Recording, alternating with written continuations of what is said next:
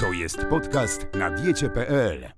Kamil Gapiński, witam Państwa bardzo serdecznie. To jest kolejny odcinek programu na diecie.pl. Jesteśmy jak zawsze w restauracji Meze na Różanej 1, gdzie między innymi szakszuka jest naprawdę fantastyczna i polecam gorąco, bo często jestem w stanie się skusić. No właśnie, lubisz takie... Oj. Może ja przedstawię na początku mojego gościa, nie chcę, wyjść, nie chcę, żeby było hamsko. Maciek Dowbor, Witam, witam dziennikarz, sportowiec, amator. Lubisz takie klimaty?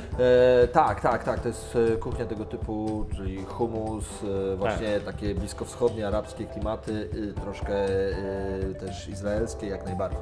I to jest chyba dobra kuchnia dla nas, dla, dla ludzi, którzy chcą być aktywni. Tak, a e, generalnie porozmawiałem z kilkoma naszymi wspólnymi znajomymi przed spotkaniem i wszyscy mówią tak, Dowbor, smakosz. Jesteś smakoszem? Ja właśnie chyba nie. Jakbym był smakoszem, to bym jadł e, rzeczy też wykwintne i zdrowe, a nie tylko e, pożywne. A ja niestety jem, lubię zjeść świństwo. To znaczy, oczywiście lubię taką kuchnię, bardzo, e, ale co za tym idziesz, skoro lubię kuchnię bliskowschodnią, to lubię też kebab, który już taki zdrowy dla nas nie jest. Tomek Jachimek opowiadał mi tutaj, że to jest takie główne pożywienie wszystkich satyryków, bo jak kończysz o 23 jest na jakiejś jedna rzecz, starówce, która jest czynna. jedyna rzecz, która jest czynna. No i zapiekanki, ale to już jest w ogóle ekstrema. Aha. E, chociaż ja akurat e, staram się wspierać polskie inicjatywy, a to jest chyba w tej chwili nasz produkt eksportowy. Natomiast e, jeśli chodzi o, o, o bycie smakoszem, ja mam jedną przede wszystkim wielką e, taką, znaczy nie chcę powiedzieć, że to jest cecha, ale słabość. Mianowicie ja uwielbiam słodycze, co samo w sobie chyba wielkim byciem smakoszem nie jest. Mm, I to wszelkiego rodzaju słodycze i czym bardziej podłe i paskudne, tym bardziej mi smakują. Łącznie ze słynnym, ty już jesteś może za młody, ale blokiem perelowskim, który, za którym przepadałem i przepadam nadal. Ale przed nie wiem, hałwa, kogel, mogel, nawet to idzie aż tak? Czy, czy już bez takich mogą ekstremów? być zwykłe wafelki za 3 zł czy za Aha. 2 zł, yy, byle było ich dużo i słodko. To jest straszne, to jest tragedia. Czekając tutaj na rozmowę z Tobą, siedziałem w samochodzie, akurat kończyłem jakiś felieton do siebie na bloga i, i uświadomiłem sobie, że całym moim problemem teraz, kiedy jestem kontuzjowany i kiedy nie mogę trenować, e, w takim przynajmniej formie, jakbym chciał, to jest to, że e, każdy dół psychiczny, każdą, każdy kryzys Zajadasz. zajadam i zajadam najchętniej słodyczami, a to jak wiadomo jest droga w bardzo złą stronę. No ale on other hand, jak trenujesz i spalasz te przebrane liczby kalorii, to no, na jakieś tam słodkie możesz sobie pozwolić. Trochę no. tak, trochę tak, ale też to jest pułapka, prawda? Bo, bo to są puste kalorie, y, one zazwyczaj nie przenoszą się na nic pozytywnego z perspektywy sportowca, zwłaszcza jeżeli mówimy o takich słodyczach prymitywnych. Przepraszam, że tak No, bato, batonik ze z kiosku, tak? Na przykład. No tak, tak, tak, nie, nie używając żadnych nazw. Natomiast e, no, trochę innymi słodyczami są te słodycze, którymi się gdzieś tam suplementujemy. No właśnie, ale też poczekaj, bo mi się wydaje- czy w czasie treningów. Na, na głupim metrze, y, nie, też na, nie powiem na którym, bo nie chcę robić reklamy, ale na jednej ze stacji metra na przykład już jest sklep z kanapkami, ja tam akurat często prze, przejeżdżam, e, kiedy jadę do pracy, do telewizji i mają na przykład fantastyczne kokosowe ciastka robione już bez cukru i, i tak dalej, i tak dalej, czyli Czy są, użyłeś słowa bez cukru? no bez cukru, No no to wie, no, zabijasz całą przyjemność jedzenia ale słodyczy. smaczne są. Nie, oczywiście ja zdaję sobie sprawę z tego, że są w dzisiejszych czasach e, jest dosyć duża oferta słodyczy, e, które mm, są A zdrowe, B mają pewnie świetny indeks glikemiczny i, i, i, i, dają wiele korzyści e, dla, dla chociażby osób, które chcą być fit. Ale tak, a one są stosunkowo drogie wciąż, prawda? To są na pewno droższe niż tradycyjne. No jednak ich dostępność, jak sam powiedziałeś, jest jakiś tam sklep gdzieś na jednej stacji. No ale to nie jest tak, że w każdym momencie gdzieś tam No będąc tak. w pracy wpadniesz do kiosku albo nie wiem, do sklepiku e, osiedlowego i to znajdziesz. Chociaż rzeczywiście ta oferta jest coraz większa. Znaczy ja generalnie lubię słodkie, e, a, ale, a poza tym i tak, tym i tak końcem końców nie zastąpisz normalnego posiłku. To może być jakieś uzupełnienie, jakiś dodatek, dodatek, jakaś przyjemność w ciągu dnia. Mój problem polega na tym, że ja chyba tak bardzo lubię przyjemności, że mógłbym jeść słodycze bez przerwy. Walczę z tym. Ale nie widać tego po tobie, dobrze wyglądasz. Bardzo Ci dziękuję. Wiesz, ja w tej chwili, żeby przygotowując się, bo, bo jak nie wszyscy wiedzą, przygotowywałem się do zawodów e, w Chinach, e, do, do, do zawodów na dystansie pół Ironmana. Mm, No i byłem już naprawdę w bardzo mocnym treningu. Byłem już nawet, jak to się w naszej nomenklaturze mówi, trochę wycieniowany. E, w- Dlatego też między, między innymi przeszedłem na dietę pudełkową, ale no, ze względu na kontuzję Achillesa musiałem zrezygnować z tych planów, ale trzymam tą, tę dietę pudełkową, mało tego zadzwoniłem, zmierzcie mi o 500 Czyli do ilu kalorii teraz? No teraz mam 2000 kalorii. E, W opcji takiej mocnych treningów to są 3000 kalorii. To i tak powiem Ci mało, bo ja gdzieś tam czytałem, że przy mocniejszych treningach spokojnie można 3,5-4 też jeść. No tak, ale mi, mi zależało na tym, Żeby się żeby zmniejszać, zmniejszać masę mięśniową i tłuszczową. Znaczy, znaczy tłuszczową i trochę mięśniową. Nie przesadzajmy z, tym, z tymi mięśniami, jest to zrzucać z tłuszczu. Każdy dzisiaj jest na diecie. Na diecie.pl jedyna taka strona. Powiedziałeś o tym, że przy mocnych treningach można sobie pozwolić na więcej słodyczy. I tu Cię zaskoczę, bo jak w zeszłym roku szykowałem się po raz pierwszy do Ironmana mm, i miałem bardzo mocne treningi, no, że tak to łatwiej, żeby było to łatwiej w jakiś sposób unaocznić, jak ciężkie to były treningi. E, Regularnie miałem trening taki podwójny, dwa dni z rzędu, 5-6 godzin roweru jednego dnia, następnego dnia zakładka 3 godziny rower, 2 godziny bieg. I to to wszystko w tlenie, co prawda. No, bieg już taki nawet dość mocny, bo to po 4,50 mniej więcej, mniej więcej tempo, 4,50, 4,55, więc no, jak na mnie to dosyć, znaczy tlenowy, ale taki już naprawdę wymagający. No dobra, ale do meritum. I teraz do meritum. Co z tego wyniknęło? Będąc, stając na wadze dzień przed wylotem na Majorkę na Ironmana, okazało się, że ja nie mam wcale dobrej wagi. I myślałem, że przytyłem. Ale potem zrobiliśmy, tuż poza, już nawet po okresie roztrenowania, badanie, e, ja czasami korzystam z, z pomocy Jagody Podkowskiej z High Level Center, ona tam jest specjalistką od właśnie diety i od, przede wszystkim specjalistką w ogóle od badania tych, tych, tego składu ciała i mówienia, musisz jeść tego więcej, tamtego mniej i tak dalej. I Jagoda mówi, chodźcie sprawdzimy, mówię, strasznie przytyłem po roztrenowaniu.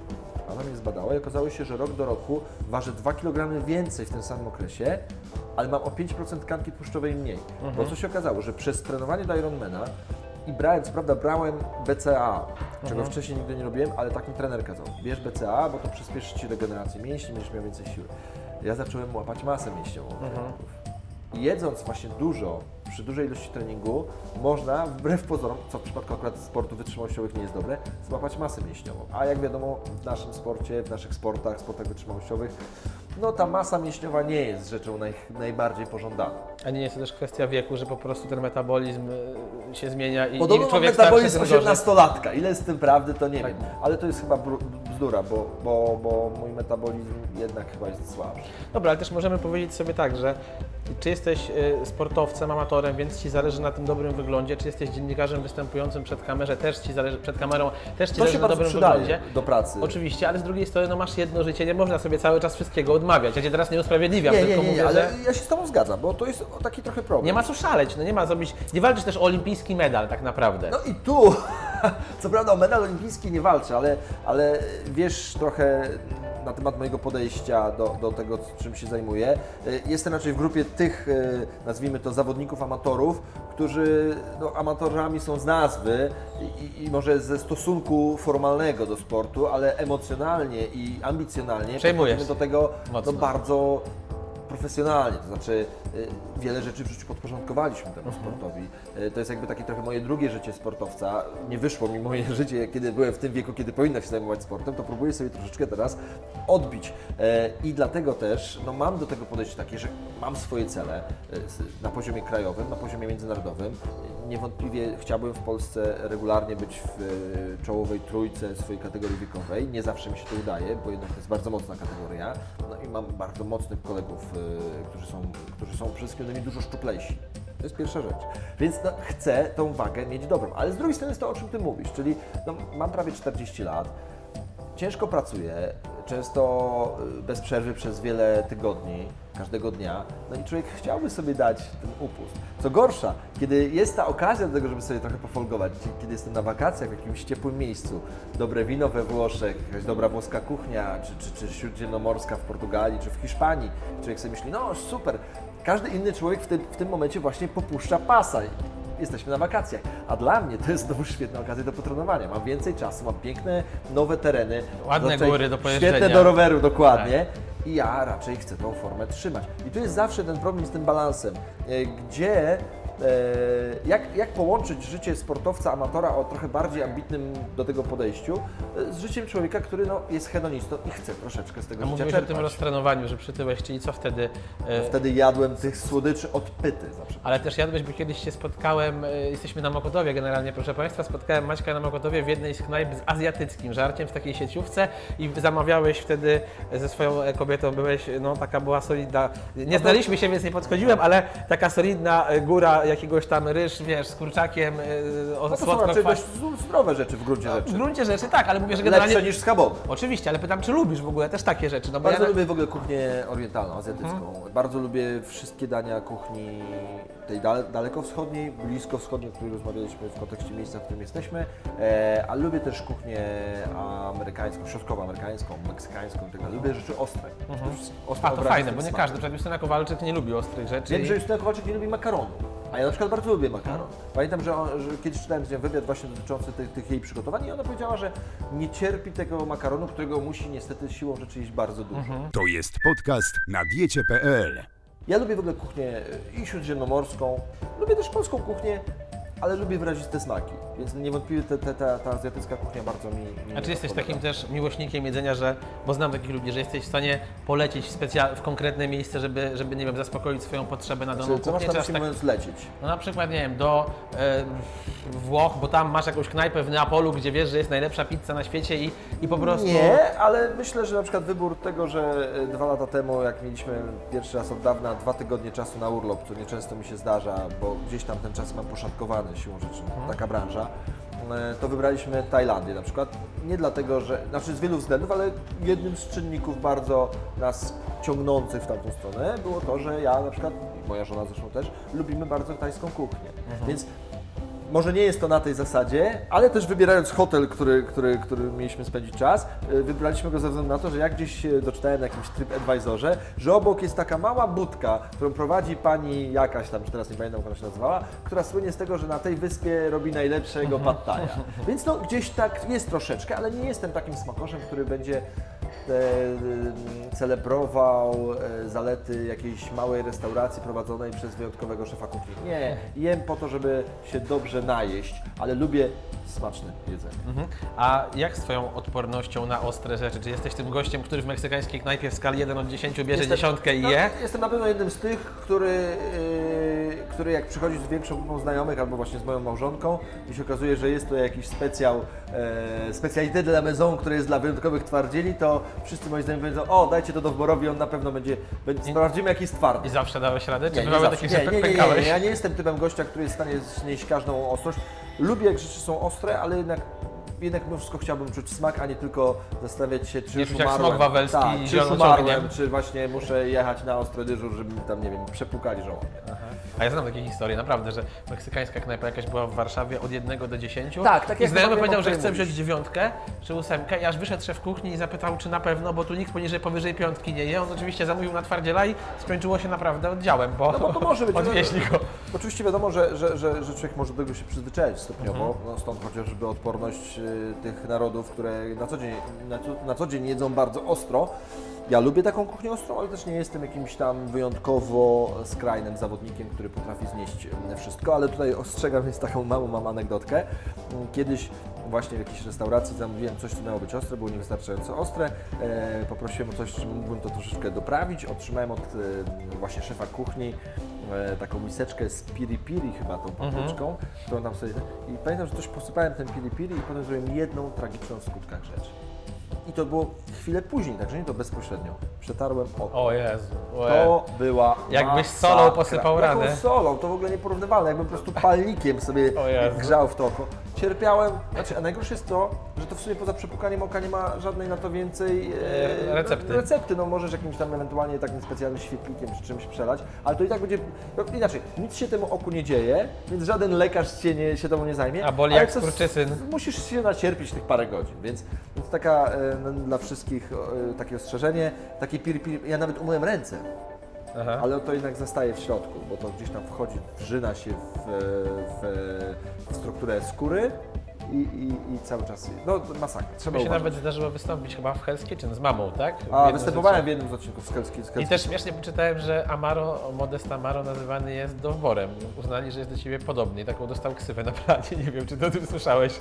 Nie, ja słyszałem, że była taka ksywka, ale to nie wobec Modesta Amaro, tylko jednego z uczestników. A, ja myślałem, że wobec niego. Nie, nie, nie. Był jeden uczestnik, bo akurat tak się składa, że no to jest wiadomo, to jest też polsatowski program. Duża część ekipy to są moi znajomi, z którymi Aha. na co dzień pracuję e, przy innych projektach. Projektach, więc yy, zresztą ja w Hell's Kitchen dwa razy miałem okazję uczestniczyć. Ostatnio, na- nawet trzy razy, bo ostatnio prowadziłem nawet finał i rzeczywiście był jakiś taki, dostałem taką informację, że się śmieją wszyscy na planie, że o Dowbor jest, Mhm. Dowbor robi na kuchni, tam, nie? że byłem jednym z tych, z tych kucharzy, którzy tam pracują.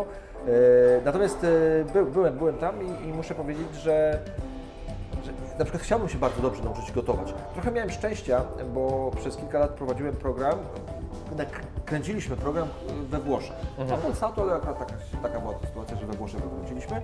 No i jednak możliwość funkcjonowania we Włoszech z Włochami i, i na przykład mieszkanie w jednym hotelu przez dwa miesiące powoduje, że znasz się już z ekipą z hotelu, czy tam z restauracji, do której chodzisz codziennie zjeść e, Zawsze posiłek. tam ta pani dołoży trochę tych klusków. Ale przede wszystkim też troszkę, troszeczkę się od nich pouczyliśmy, Aha. tego gotowania włoskiego jedzenia. Takich małych, drobnych patencików, które powodują, że to jedzenie jest lepsze. I nie ukrywam, że, że to była pierwsza kuchnia, którą nauczyłem się jako tako gotować. To jest podcast na diecie.pl.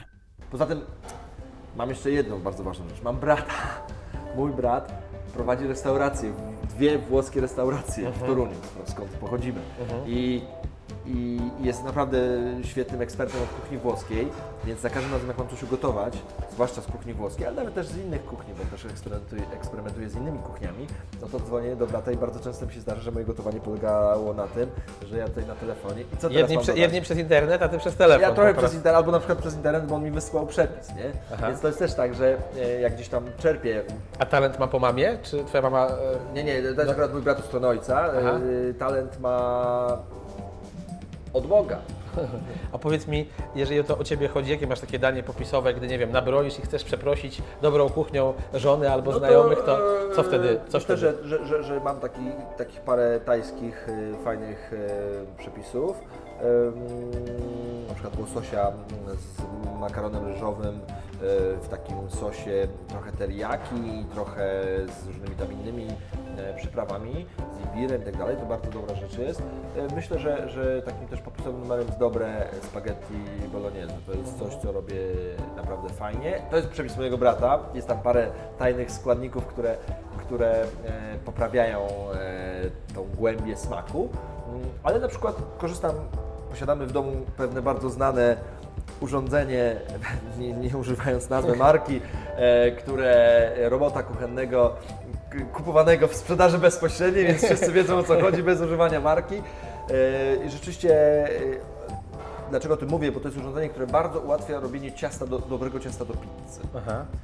I za sprawą właśnie pewnego przepisu, którego również po części mam od brata, który jest tajny i w ogóle poufny. Do grobowej deski. Do grobowej deski, ja nie wiem, czy może, jego, może jego dzieci dostaną w spadku Aha. ten przepis.